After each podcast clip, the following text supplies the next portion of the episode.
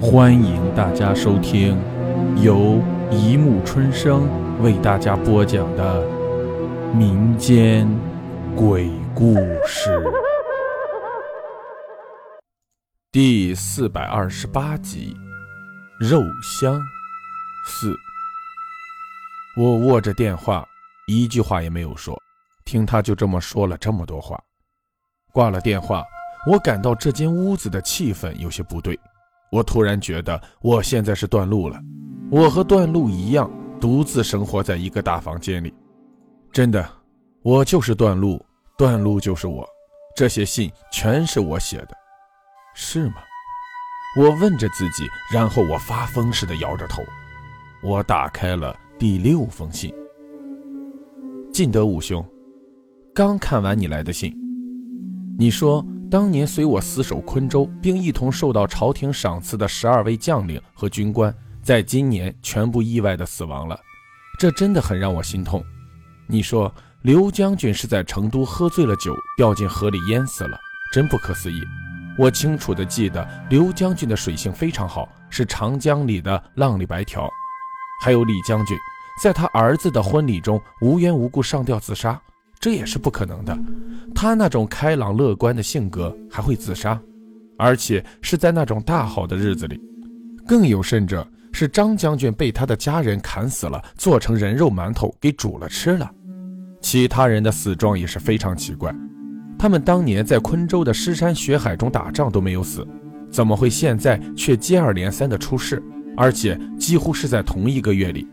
金德，我非常担心你，你不会有事吧？现在我也要告诉你一个坏消息，我的猫只剩下最后一只了，但它活得很好，是一只美丽的波斯猫。我要用我的生命来保护它，我发誓。断路。夜很深了，我困了，于是我捧着这些信，慢慢的在沙发上睡着了。睡了一会儿，我突然闻到了一种奇怪的气味，这气味带着浓烈的麝香。发疯似的直往我鼻孔里钻，我接受不了了。我循着香味儿到了我的厨房，不知是谁在煤气灶上点着大火烧着一个不锈钢的锅子。我揭开了锅盖，里面是一锅肉，确切的说是肉汤。汤面上漂浮着一层厚厚的油。我用调羹喝了一口，这是一种我从来没有喝过的汤，味道非常美妙。这一调羹的汤从我的舌头滑到咽喉，再进入食道，最后流进了我的胃。我的胃很贪婪，把这些美好的汤都搜刮殆尽了。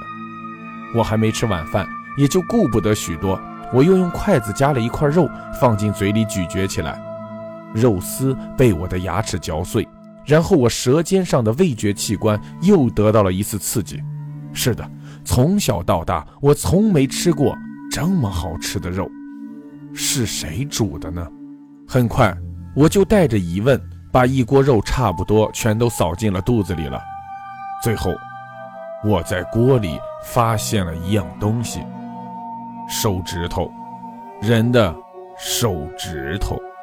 我哇的一声吐了出来，然后我惊醒了，原来这是一个梦。我刚才睡着了，竟然做了这样一个奇怪的梦。我心惊肉跳着，浑身冒着虚汗，一时间睡意全消了。现在已经是半夜两点，我强打着精神打开了第七封信。晋德武兄，昆州城已经陷入一种巨大的恐怖中了，不断有人奇怪的死去，城外到处都是新坟，而且死的都是男人，全城充满了死人的臭味儿，和尚与道士都忙着做法事。但没有任何证据表明昆州流行了瘟疫，唯一的解释就是鬼魂作祟。但我还活着，还有我的最后一只猫，它活得很好，每晚都睡在我的怀中，就像月香。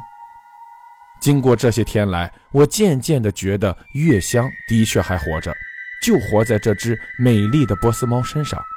是的，所以现在我可以说，我又重新得到月香了。他永远不会和我分离的，我们永远在一起。起风了，带着昆州城里死亡的气息的风贯穿了我的房间，席卷了我们的身体。虽是盛夏时节，我却感到了一种冰凉彻骨的感觉。报应，这是因果报应，谁都逃不了。断路，看到这儿，一阵风穿过了我的窗户，打在我的额头。我望望窗外，下半夜的月亮却特别的圆。我开始明白段路所说的报应的意思了。我能想象，昆州城一定是遭到了某种灾难，这种灾难是人类自身造成的。我一向不相信有鬼魂存在，但灾难肯定有，只是通过了某种特殊的方式。